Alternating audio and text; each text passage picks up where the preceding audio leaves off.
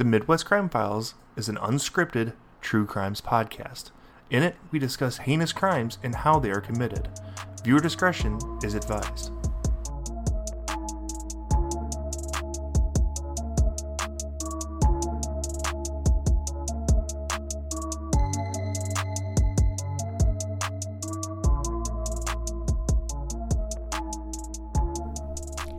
Welcome to the Midwest Crime Files. I'm your host, Gina. And I'm Chris. We're here to tell you the stories of small towns and the heinous crimes that changed them forever. Oh, we've missed you guys so much. We really have. I apologize for our hiatus, but thank you all so much for your love and support while I went through surgery.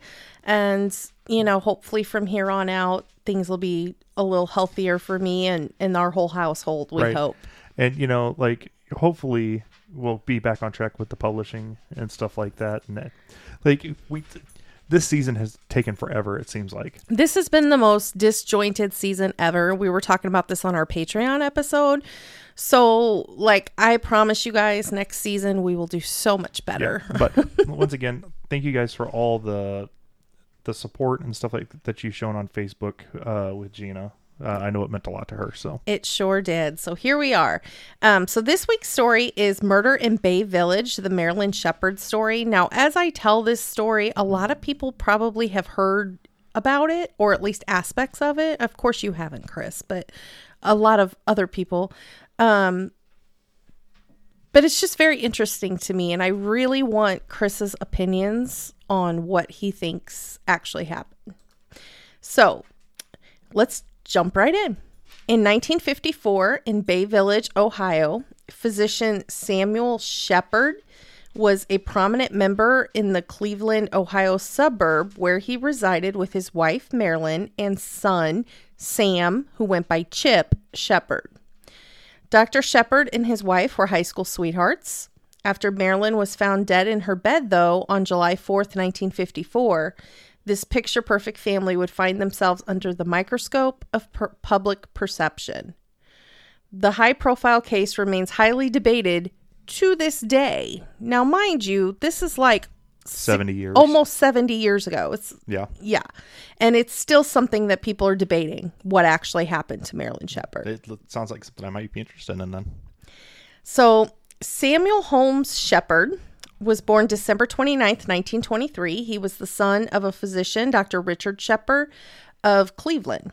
So, along with his father, his brothers also became doctors. This is like a whole family of doctors. well, I mean, back in the fifties, that's kind of what you did. Like whatever Dad did, you kind of just followed suit. Yeah, and like we're not talking family physicians. They were like neurosurgeons. Oh, really? That's Yeah. that's awesome. You know what I actually thought for those of you who watch Grey's Anatomy? Like What? Dr. Shepherd was a neurosurgeon on Grey's Anatomy. I just wonder if that's where they pulled it from. I'd never. Or watched- maybe it's just irony. Uh, well, I I've don't never know. seen Grey's Anatomy, so I know you haven't. I'm talking to the fans. okay, let's get back here. So, throughout high school, Sam was like the perfect all American boy. You know, you imagine, especially in the 40s when he was in high school, you know, he played sports. He was a class president. He made exceptional grades. He was offered several athletic scholarships because of his work in athletics in high school, but he actually decided he was just going to become a physician like his brothers and his father. He attended Hanover College in Indiana, followed by the Los Angeles Osteopathic School of Physicians and Surgeons, which is now the University of California, Irvine. Um, he completed his internship and residency in neurosurgery at Los Angeles County General Hospital, all along with his high school sweetheart Marilyn beside him. Marilyn Reese Sheppard was born in Cleveland, Ohio. Her mother died when she was a small child, and Marilyn was raised by her father, Thomas Reese. She was the girlfriend of Sam Sheppard. She followed him to California, and, and eventually the two got married on February 21st, 1945. A few years after the wedding, they moved back to Cleveland, where Sam joined his father's practice, and the couple welcomed their son, Samuel Reese Sheppard, who they called Chip, sometime around 1947. So he got kind of lucky that he didn't get drafted. Apparently. I mean, I guess I guess maybe because he was in medical school, maybe. Yeah, I They're didn't like- even think about that. Yeah, like that's prime wartime. Like Yeah. especially when he graduated high school. Yeah, that's true. That's true. I didn't even think about that. The couple settled in Bay Village, Ohio, which is a very upscale community near Cleveland, and it, their house was actually on the shore of Lake Erie. On the night of July 3rd, 1954, Sam and Marilyn had their neighbors over for dinner. The couples um, they had a nice dinner together and then they kind of settled into the living room where they started to watch the movie Strange Holiday. Now, Sam, you know, he's a neurosurgeon. He worked that day and he he was pretty tired, so he laid down on a daybed and actually fell asleep. Marilyn continued to entertain their guest and finally she said goodnight to them and then she retired up to the bedroom. Seven year old Samuel Reese Sheppard, known as Chip, was asleep in his bedroom. According to Sam, he awoke on the daybed hearing the screams of his wife Marilyn upstairs. He said that he rushed upstairs and something hit him in the back of the head and he fell unconscious. That's interesting so far. Yeah. According to Sam, he came to on the floor just as a person was running down the stairs. Dr. Sheppard said that he ran after this intruder, a man he described as bushy haired. He followed the man down to the beach where there was a struggle, and Dr. Sheppard was once again knocked unconscious. He said that he then woke up about 5:40 a.m. on the beach. A neighbor who was also the Bay Village murder received a frantic phone call shortly after from Sam. And basically he called his neighbor who just happened to be the mayor and said, "I need you to get over here. Someone's killed Marilyn." Well, this is the before 911, so It's still interesting. You wouldn't It call is. the police department or anything. You called your neighbor. well, I mean, if the if your neighbor's the mayor, it's not that. I mean, hell yeah, I would. There's a lot of people that thought it was weird. Maybe it's not. I, I'm sorry in the in the 1950s when there's no real 911 or anything like that, and you still have to call the police station directly. No, I'm calling the mayor because he can get people at my house a hell of a lot quicker. Right. Well, um, you know, they did get first responders there, and when they first arrived, Sam was shirtless. His pants were soaked with water. He also had a blood stain on his knee. Upstairs in the Sheppard home, they found Marilyn lying dead in a pool of her own blood. Marilyn was pronounced dead at the scene by the coroner. And actually, by the time the police got there, the coroner had already removed her body from the crime scene. I find that odd. Isn't it? That before, yeah, like the coroner's like, nope, we're taking the body. No, motherfucker. Like, no. He was like, it's a murder. Let's move it to the. let's go take her to the morgue and Yeah. do yacht. Like, that's just odd that he picked her up before detectives could take photos and shit like Right. that. You know? Right. And then, you know, when the detectives got there, Dr. Sheppard was also already at the hospital because of his own injuries. The autopsy on Marilyn revealed multiple blows to the head that included comminuted fractures of the skull and separation of the frontal suture, bilateral subdural hematomas, diffuse subarachnoid hemorrhage, contusions to the brain, multiple lacerations of the forehead and scalp, fractures of multiple teeth, and a fracture to the nose. Okay, so let's break this down Barney style. So they beat the hell out of her head. Right. So basically, basically, what they're saying is that like the f- separation of the frontal suture, your brain or your skull actually ha- is multiple different bones that fuse when you're a baby. That broke, and then she had subdural hematoma, so she had brain bleeds yeah, or uh, brain uh, brain bruising. Mm-hmm. And then the subarachnoid hemorrhage, she had a brain bleed. Like she got And the shit. Like and then broken teeth. broken bones and teeth and everything else. So yeah, they Christ. just they beat the shit out of her. Yeah. Um, her lungs also showed that she had aspirated on her own blood, which means she was awake or at least alive for some of this suffering. And it also found that she was four months pregnant with a son. Oh damn. Yeah, that's sad. Yeah, it is. So, I mean, obviously, this was violent. This was heinous. This was awful. At the hospital, Dr. Sam Sheppard was also being treated for multiple injuries that he sustained during this incident. These included a fractured neck, a concussion, weakness, and nerve damage to the left side of his body. Damn, so he got the shit kicked out of him too. Yeah. Despite his injuries, though, Dr. Sheppard was cooperative and he immediately gave a statement to police. He explained that he was in and out of consciousness after being hit by this attacker. He remembered checking his wife's pulse, realizing she was gone. He said that he chased the suspect to the beach and he got knocked out again. And when he woke up again, his watch and class ring were missing. So, from the outside, it seems like robbery, maybe? That's what it seems like. The items that Dr. Sheppard reported missing, though, were found in a canvas bag in a shrubbery behind the couple's house. So that's where it kind of gets weird because Yeah. if it was a robbery, why would they leave the stuff? Person got scared. That wasn't the only thing that made police a little suspicious, though. There were drawers and Dr. Sheppard's medical bag that seemed to have been rummaged through, but nothing was missing. So, So, like, okay, you say that. Was there anything important in those drawers to be taken? You know what I'm saying? right. Like, And that I don't know. I like mean, hell, I can rummage through maybe- my my underwear drawer, and guess what? You're gonna find men men's underwear, and that's it. Yeah, I guess they thought that uh, the police thinking was that if somebody had rummaged through those bags, then they knew he was a doctor, maybe going after a prescription pad or something. I don't know. Right. I'm just, you know, that's one thing they said made them suspicious. They also found it suspicious that the family dog had not been noticed barking by any neighbors. And they thought that was weird because if a stranger was in the house, they said the neighbor would have been barking and the neighbors would have heard it. I'm sorry, the dog would have been barking and the neighbors would have heard it. Yeah, it'd been weird if the neighbor was barking. Yeah, that would have been weird. Rawr, rawr, rawr, get off my neighbor's lawn. Rawr, rawr, rawr, rawr. Yeah. So they said that was suspicious. They also found it suspicious that seven year old Chip had not woken up during the struggle.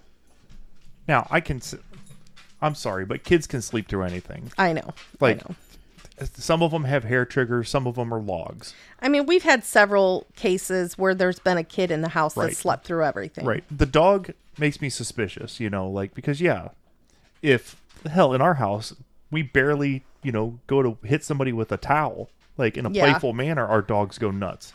I couldn't Well, imagine And if that kind of makes me think too, like if no, just because nobody heard the dog barking doesn't mean he wasn't barking. Right. And even if it was an inside job, you think he'd still be barking.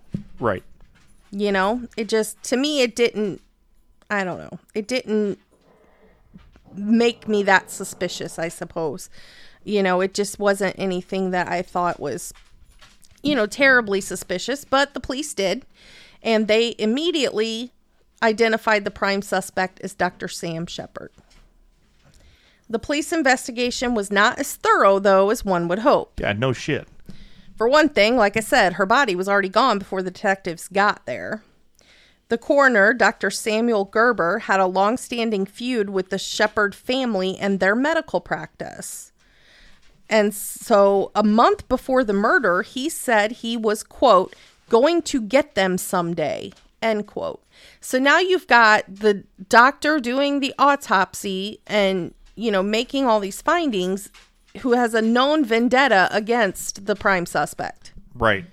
You know, that should have been Well, the fact that her, reassigned or something. the fact that her damn body was moved Right. is like iffy enough. Yeah, for sure. Like that's a like no no no no no no. We never move bodies until the detectives like. Once again, I don't know how it was back in the fifties. I but would I'm think that sure- was still odd, though. Yeah, I'm pretty sure that that was not the way it was supposed to be done. Right. At the crime scene, Marilyn's gown was pulled up, exposing her breasts and her genitals. However, the coroner said that he did not feel this was a sexually motivated homicide. How would you know? I'm sorry, but if if it presents like one, Right. you got to treat it like So, because he did not feel this was sexually motivated, he failed to take anal and oral swa- swabs during the autopsy. So, whenever there I mean usually whenever any female's murdered, but especially if she's found half clothed or sexual assault, you know, is suspected, there's always a vaginal, anal and oral swab taken. He did take a vaginal. He did not take the anal or the oral. Jesus Christ. Yeah. Additionally, So I wonder if he was just if he just had so much apprehension for these this fucking family that he's like, fuck it. I don't know, You're getting the bare minimum from but it me. gets way worse. Additionally, neighbors and members of the press were given access to the crime scene unsecured. How the fuck They let the press come in and tour the crime scene before they had even put a inch on this investigation. I would be fuck like no. And neighbors were in and out of the house the morning of the murder in the crime scene. Jesus, Mary and good Saint Joseph. So most of your forensics are going to be worthless. yeah. I mean, mind you, this is 1954. They're not real big on forensics at that point, but any forensics are pretty much worthless. The media played a huge role in this case, the Cleveland Press in particular. Um, almost immediately, media coverage accused Dr. Sam, Sam Sheppard of murdering his wife. While still investigating the crime, the newspaper published an article accusing Dr. Sheppard of the crime. On July 21st, 1954, the paper's headline read, quote, Do it now, Dr. Gerber, end quote. And this was refer referring to them basically the media pressuring the coroner to have a coroner's inquest on the case. This was scheduled the day after the news article was published. So it worked. I mean, the, the press got them to move forward. On July 30th, the headline read, quote, quit stalling and bring him in, end quote. That night, Sam Sheppard was arrested for his wife's murder. The dude had a fucking broken neck. Yep. Like, okay. It takes some serious do like some serious pressures to break a human neck. Like, to, like not break it, but fracture it. Mm-hmm. And I'm sorry, as a neurosurgeon, if he was going to fake his injuries, I think he would fake them in a way where he wouldn't end up with paralysis, which he did have left side paralysis. Right, like- it wasn't total paralysis, but it was significant. It's just it, it it's mind boggling that this fucking newspaper had so much control over him. Mm-hmm. Before the trial, detectives learned of a lie that Dr. Sheppard told them during the investigation. They learned that the Sheppard marriage was not as picture perfect as they had believed it to be. Dr. Sheppard had engaged in numerous affairs, which friends stated his wife was aware of and resentful of. Marilyn would smoke cigarettes, and this apparently really pissed off Dr. Sheppard. He did not want his wife smoking. At times, Dr. Sheppard would drink excessively. Sometimes he is suspected of drinking so much that he would actually have memory lapses. And that night, they believe that he was drinking excessively, and that's why he fell asleep on the daybed. Police theorized that he was drunk, went up to the bedroom to try to have sexual relations with his wife, and ended up murdering her after she rejected his advances. So that's the theory they're going on So but I ho- thought it wasn't sexually motivated. yeah, so it's not it's not sexually motivated though. Yeah, And how did she break his neck? right. Then they found Susan Hayes. Susan Hayes was a young lab tech that Dr. Sheppard was having an affair with. She said that Dr. Sheppard wanted a divorce from Marilyn, but that Marilyn would not agree to a divorce. And so, with this, prosecutors believe they knew the motive that he killed her to get out of being married to her because she would not grant him a divorce. It's a little sus. Yeah, I'm sorry. That it's a little wishy washy.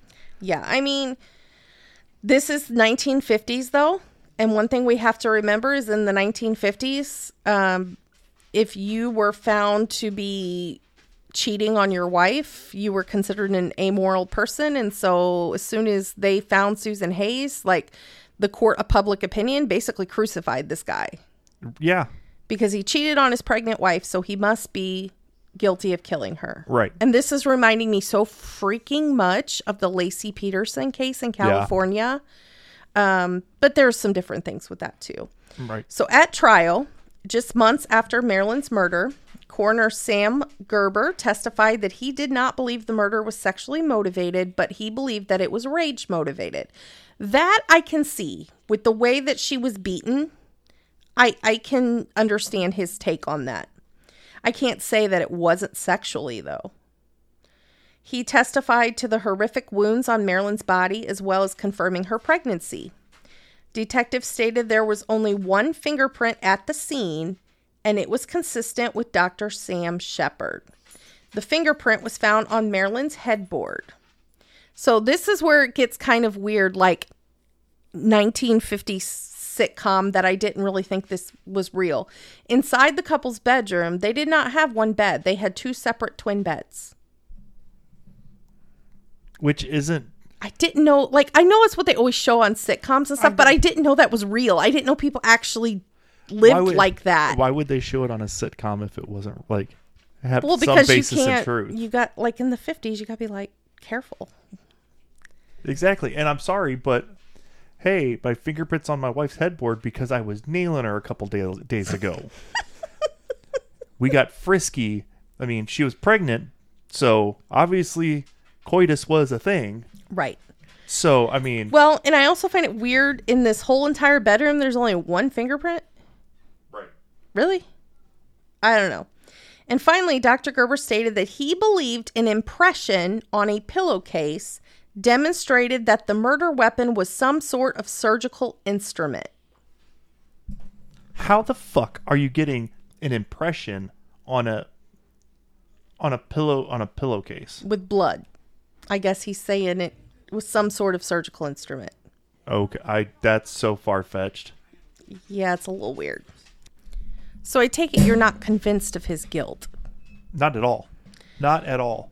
Well, the defense team included the neurosurgeon who examined Dr. Sheppard after the crime. He attested to the neck fracture as well as a severe concussion. He explained that these injuries were the cause of Sam's gap in memories and his vague descriptions of this assailant. The defense further argued that the crime scene was extremely bloody, yet Dr. Sheppard had no blood on him other than the stain on the knee of his pants. On rebuttal, the prosecution suggested that the t shirt Dr. Sheppard had been wearing had disappeared and they believed he had washed off in the lake and thrown the bloody t shirt away. Okay, I mean, I can see where that's maybe somewhat plausible. Yeah. I mean, okay. The defense also stated that Marilyn had broken teeth and that it suggested that she had bit her attacker, yet Dr. Sheppard did not sustain any bite wounds. I mean, you can have broken teeth from a lot of things. Right. And the beating she got. So I don't know if I'm quite on board with that either. Right. On December 21st, 1954, so remi- remember, this was July 4th, 1954. So this trial, this was quick. Yeah. This is expedited. Yeah. The jury in the Sam Sheppard murder trial deliberated for only four hours before reaching a verdict. Dr. Sheppard was not guilty of first degree murder, but was found guilty of second degree murder. Okay, I could see that. He was sentenced to life in prison. He is sent to an Ohio penitentiary while his legal team immediately pursued an appeal. I do not think they had enough evidence to convict him, but this was a trial by media, much like the Scott Peterson case. Yeah. Where I'm not saying Scott Peterson's innocent, I don't think he is, but The media had a huge role in right. this. And as soon as they found out Scott Peterson was having an affair, it was like, oh, he had to have done it. Right. And that's kind of like what this was too. Right, because I mean, let's let's be honest. Like in the fifties, that was kind of commonplace.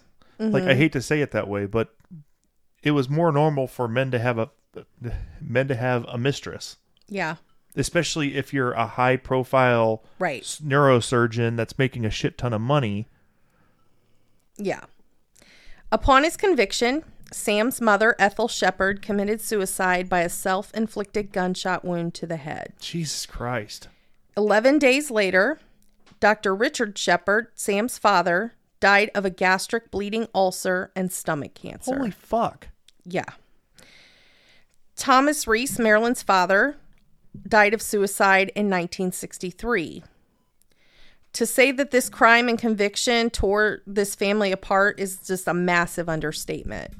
Yeah. The Sheppard family firmly believes that had Sam not been convicted, his mother would not have committed suicide and his father would have done better with his health. Like I realize his wasn't suicide, Well, I mean, it was stuff. It's they feel like he gave up because his wife committed suicide and his son's in prison. well, I mean, yeah, eleven days. That's heartbreak syndrome written all over it. Yeah. But I'm sorry, you, he had like stomach cancer, and it's the fifty. Like it's Yeah. I mean, 50s. he didn't have a good outlook, but Yeah, I mean, it probably would have been a lot longer than, or a little bit longer than what he did. But damn, right. fuck. Journalist Dorothy Kilgallen was present in the courtroom throughout the first trial, and she was somewhat of a like a celebrity um, journalist. And so when she was in the trial, like right before it started, the judge asked to meet with her. And when he met with her, because he wanted to meet her, you know, she was famous, the judge made comments to Dorothy that included, quote, he's guilty. It's an open and shut case, end quote, proving that he was not impartial. This was before the trial had began. And you've already got a judge saying he's guilty of sin. Yeah, I mean, luckily it was a jury trial, but still, when the judge has your number already, Right. She did not report this, though, until after the conviction. Why? No freaking idea. She further wrote that the trial was a miscarriage of justice, and while the verdict may or may not have been correct, the state of Ohio failed to prove their case. I agree. Several appeals in the 1950s and 1960s were denied. Dr. Paul Kirk, a forensic pathologist, was hired by the defense team to look into this case. He agreed to examine the evidence, but he said, I'm impartial. You know, I'm not, you can hire me, but I'm not going to fall in your favor because you're paying the bill. Dr. Kirk examined the crime scene at the Sheppard home, which had been sealed since the original investigation. Interesting, they sealed this house up for years and years and years, but they didn't seal it in the days following the crime, yeah, no shit. you know? Dr. Kirk Not even the day, the fucking night of the crime, Right. or the morning of. Yeah, it was very poorly handled. Dr. Kirk was one of the first in the United States to use blood splatter analysis. He found that the blood splatter evidence demonstrated that Marilyn was hit repeatedly by an object, causing small blood droplets to cast off the weapon and onto the wall. The murderer would have been covered in blood, and the murderer would have been left handed. Dr. Sheppard was right handed, and of course, we know he was not covered in blood. Now, he was wet and had A admittedly been in the lake. A larger blood stain on the stairs had previously been attributed to a dripping murder weapon, is what the police had said what caused this big blood stain on the stairs. Um, but it was determined to be type O, and that was consistent with Marilyn's. But when they, um, or I'm sorry, that was not consistent with Marilyn's. So it could not have been Marilyn's blood Right. this big blood stain on the stairs because now this is before DNA, um, but it was type O, and um, I think Marilyn maybe was type O, but they proved it wasn't hers. Right. And Dr. Sheppard was type A. So you've got blood at the crime scene that belongs to neither Mr. or Mrs. Sheppard. Right. Like and I like and I love I know this sounds weird at this point in time, but like the progression of forensics at, at this point. You know, in the 50s it was oh that's blood. And, you know, 10 years less than 10 years later, oh that's more than just blood, that's A A blood or O Yeah. blood. Oh hey, that's not blood spl- like that's just blood on the wall. No, that's blood splatter and it's from this doing this and this. Right. Like this is why I love like the Mindhunter and stuff like that. Yeah, for sure. Now, again, there's no DNA, but the fact that we know there was somebody else bleeding on the stairs that night provided, you know, reasonable doubt on his guilt for sure. If you didn't already have reasonable Right. doubt. I mean, there's more than just this that was reasonable doubt at this point. I still want to know like what the prosecution was like for how he got a broken neck. Did they like? Did, were they like? They were saying it was self inflicted. I know. My thoughts Okay. Despite this new evidence, though, Sam's appeal was once again denied. In 1963, the television show The Fugitive about a doctor who is wrongly accused of killing his wife hit television.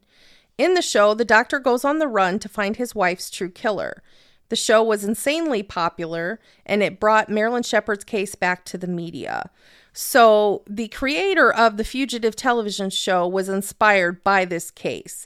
Now, there's a lot of things online that say the movie is as well, but the the director of that says that is not the case. I, I Are you talking about the one with Harrison Ford? yeah, but this is the TV I- show. Yeah, I've never seen the movie, and I, I I've never even heard of the TV show. So Well, it was in the 60s, so we probably Yeah. wouldn't.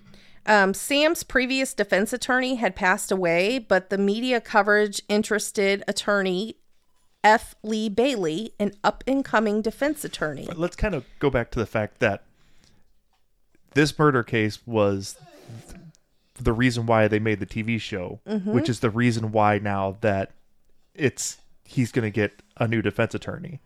Like Mm-hmm. it, it's a weird circle that really weird.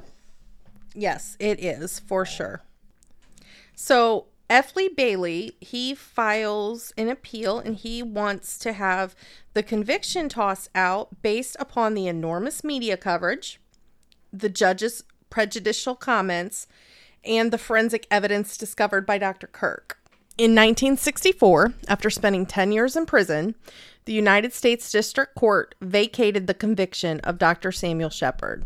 Only took him ten years. Yeah. The state of Ohio was not prepared, though, to let Dr. Sheppard enjoy his freedom whatsoever, and they immediately refiled charges of murder. In the meantime, Dr. Sheppard gave interviews in which he explained that he was angry as the ordeal had not only taken 10 years of his life, but the lives of his parents and his father in law. Three days after Dr. Sheppard was released pending a new trial, he married Good luck with that name.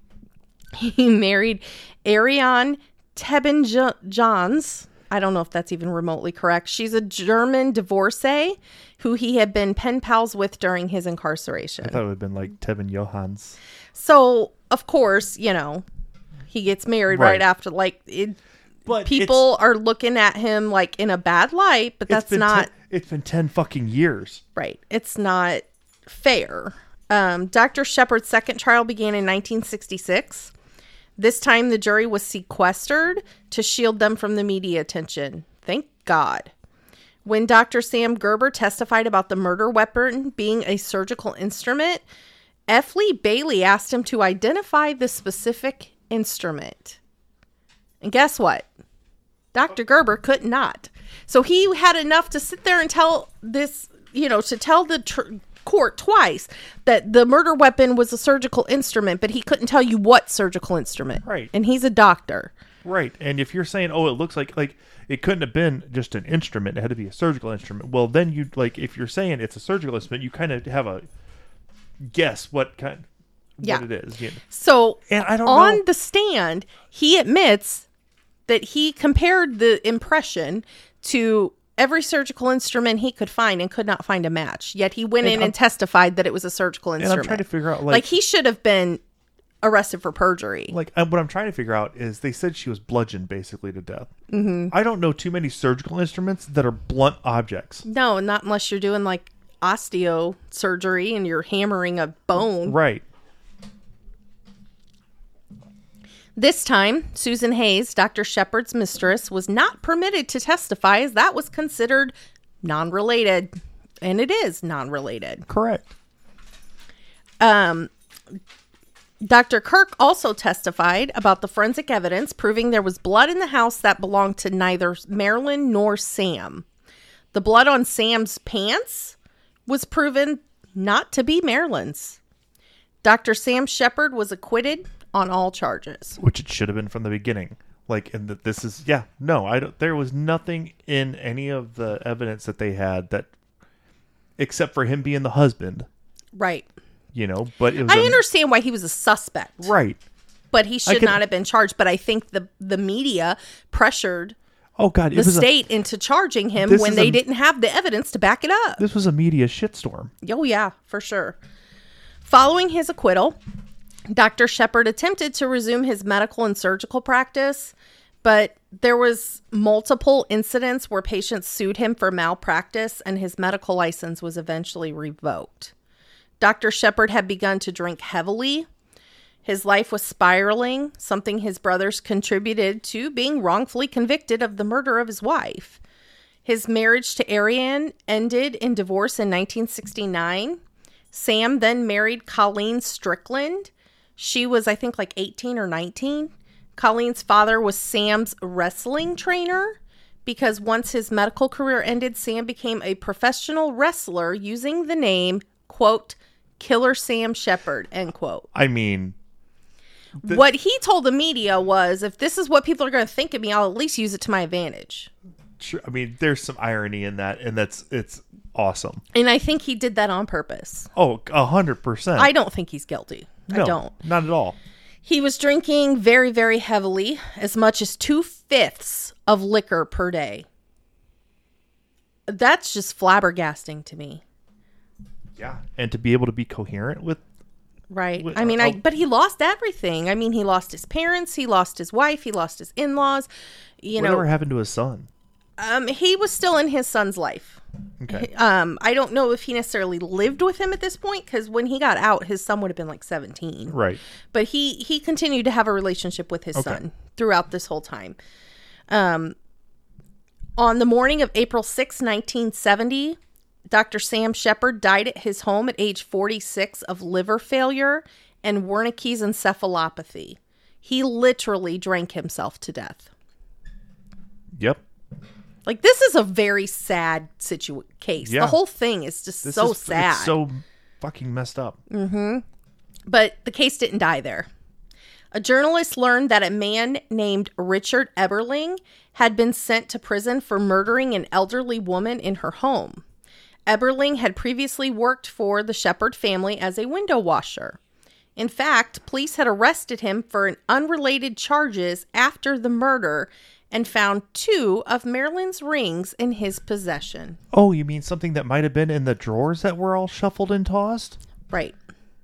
He admitted to, quote, cutting himself accidentally inside the Sheppard's house. Information that he volunteered without prompting to authorities. So he's admitting my blood's probably in that house. And they didn't even ask him about his blood. No. And the fact that you've like, huh, let's say it was a crime of rage, like we were saying, and he was found with two of the deceased woman's rings on him, but nothing. Right.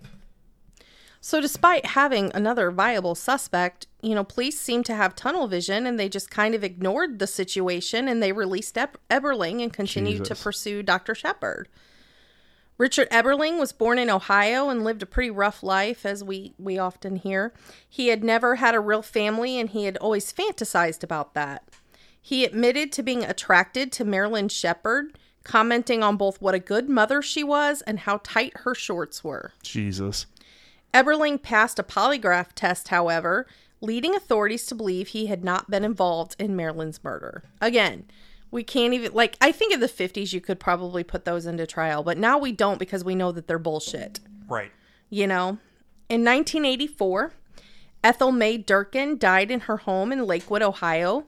She had no immediate family and was cared for by Richard Eberling and another caregiver. The wealthy elderly woman's estate was placed under the guardianship of Richard Eberling. Under suspicion, the body of Ethel was exhumed and found to have injuries not matching those reported at the time of her death. Eberling and another man were both sentenced to life for the murder of Ethel May Durkin. And this kind of prompted some further investigation into the 1962 murder of Ethel's sister, Myrtle Frey, and the 1970 death of another sister, Sarah Farrow. All three women, all three sisters, had been under Eberling's care at the time of their deaths.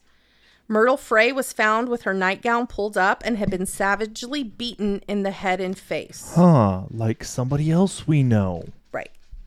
The crime was so similar to that of Marilyn Sheppard.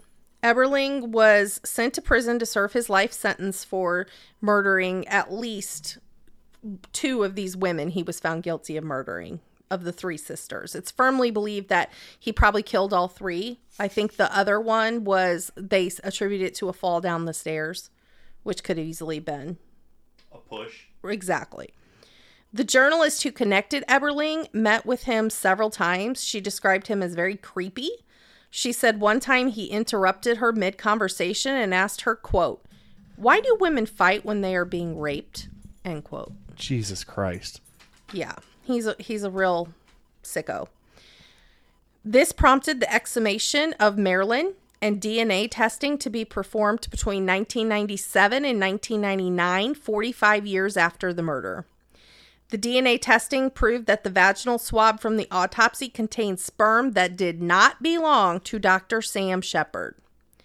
A blood stain on the wall of the bedroom and the stairs were tested and concluded that neither belonged to Dr. Sam Sheppard nor Marilyn Sheppard. While the testing could not prove Eberling was the source, it also could not exclude him like it could Dr. Sheppard.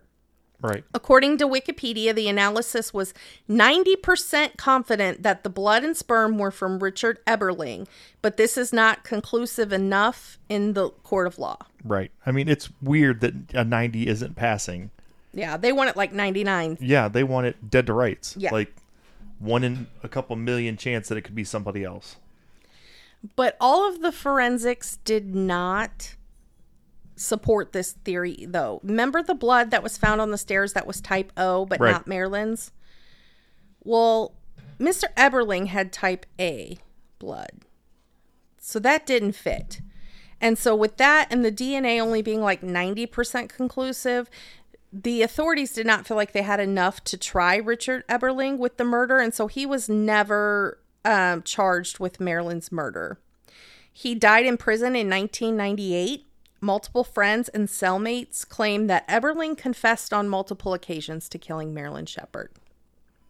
Jesus. A civil trial for wrongful imprisonment was brought to court by Samuel Reese Sheppard, Chip, the son of the couple, in the year 2000. Given the new evidence, Chip wanted to prove his father's innocence once and for all. The jury heard 10 weeks of testimony from 76 witnesses. The state of Ohio continued to state that Dr. Sam Sheppard was guilty of murder.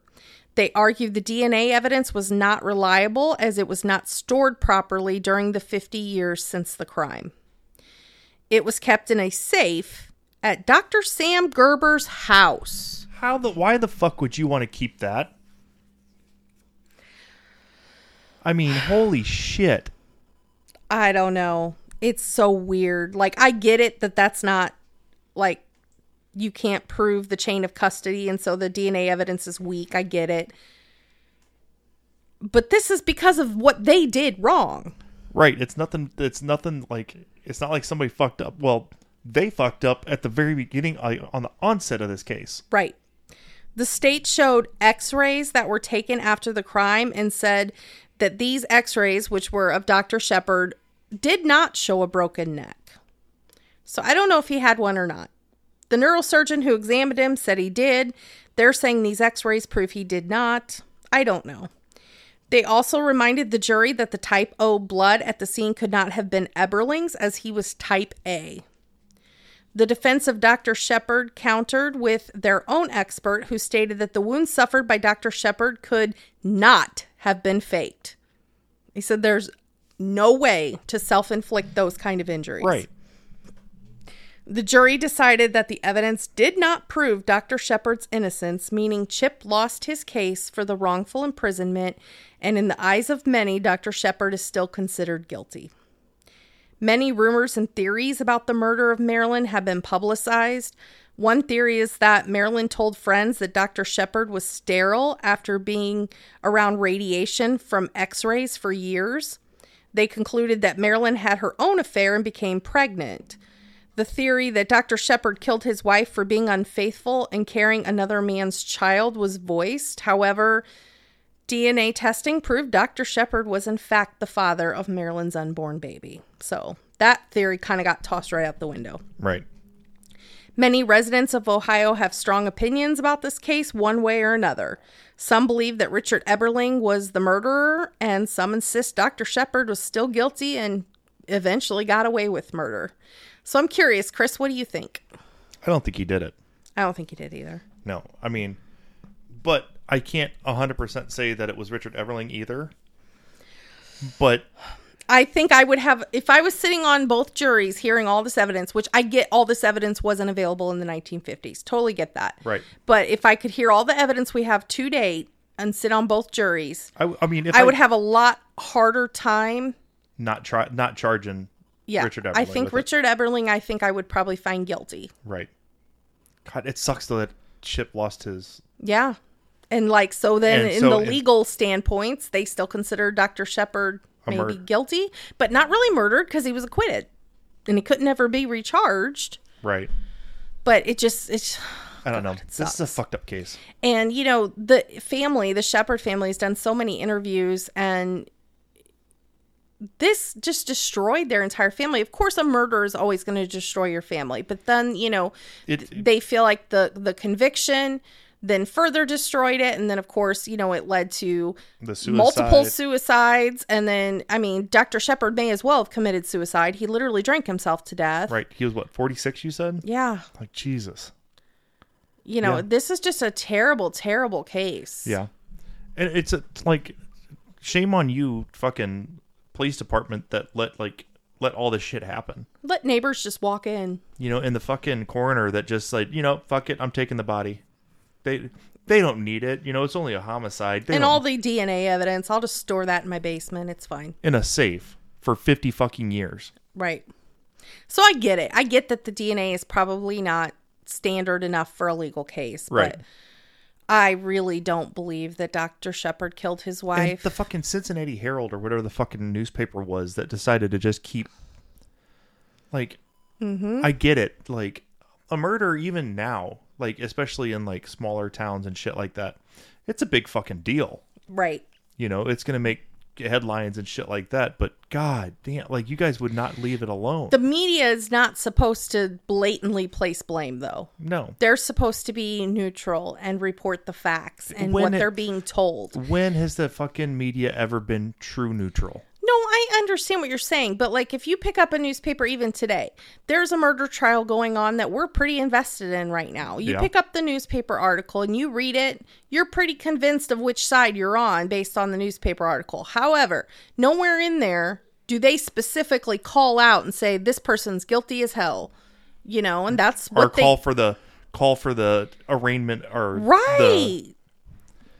Oh shit. No. like I- it's insane. This is a sh- this is a shit situation. And this this is a, a case that's like studied in law schools because they talk about like the media's influence on trials oh, and yeah. why, you know, it's one of the reasons why you can get a change of venue and things like that because, you know, we see what Well, happens yeah. when media is overly involved. Yeah, I mean, look at how many judges have, you know, the case that we're interested in. Mm-hmm. You know, they have it so it's it's open to public, but no cameras. Right. You know, like a lot of judges are being like, no, no, no media is going to be allowed in here. If the reporter wants to sit in here, that's fine, but you're not going to take videotapes. You're not going to like fuck the OJ trial. Well, and this is one of the reasons why when I select cases, because I've been given a lot of cases that are still sort of open. Um, if it's a cold, cold case, I may cover it. But if it's an open, active investigation, I'm not touching it with a 10 foot pole. And this is why. Yeah, because you could start like I know we're just a small little podcast, but we could there's Well, and then look at, I mean, even the case of of the girls in Delphi. Like, I got to the point where I was like, well, this has been cold a long time. I'm pretty comfortable. We'll go ahead and report the story on it. And I had a very strong opinion of who I thought was guilty. Three days later, they arrested somebody completely out of the blue that Right. we had no idea about. So that's the other reason why I try not to do ongoing cases because Right. we don't have the full story. We can sit Right. here and speculate all we want. you know, a lot of this, you know, information that we get is through like Freedom of Information Act and stuff like that. You know, once the trial is over, unless it becomes sealed, it's pretty much become, you know, that's when you can get the nitty gritty stuff. Right, and then I can actually give you good information and not, Not just, just theories and and hearsay. yeah, exactly. So, um, if you're ever wondering why I don't pick a lot of open cases or Right. cold cases, um, like some of the other podcasts like to do, that's why. Um, I don't want to be overly involved in it and influence anybody anywhere, especially a potential juror. So, Well, thank you guys again for your support. I'm so happy to be back. Yeah, and we're both happy to be back. We'll finally. see you again next week with a brand new episode. Yep. And talk to you guys later. Bye.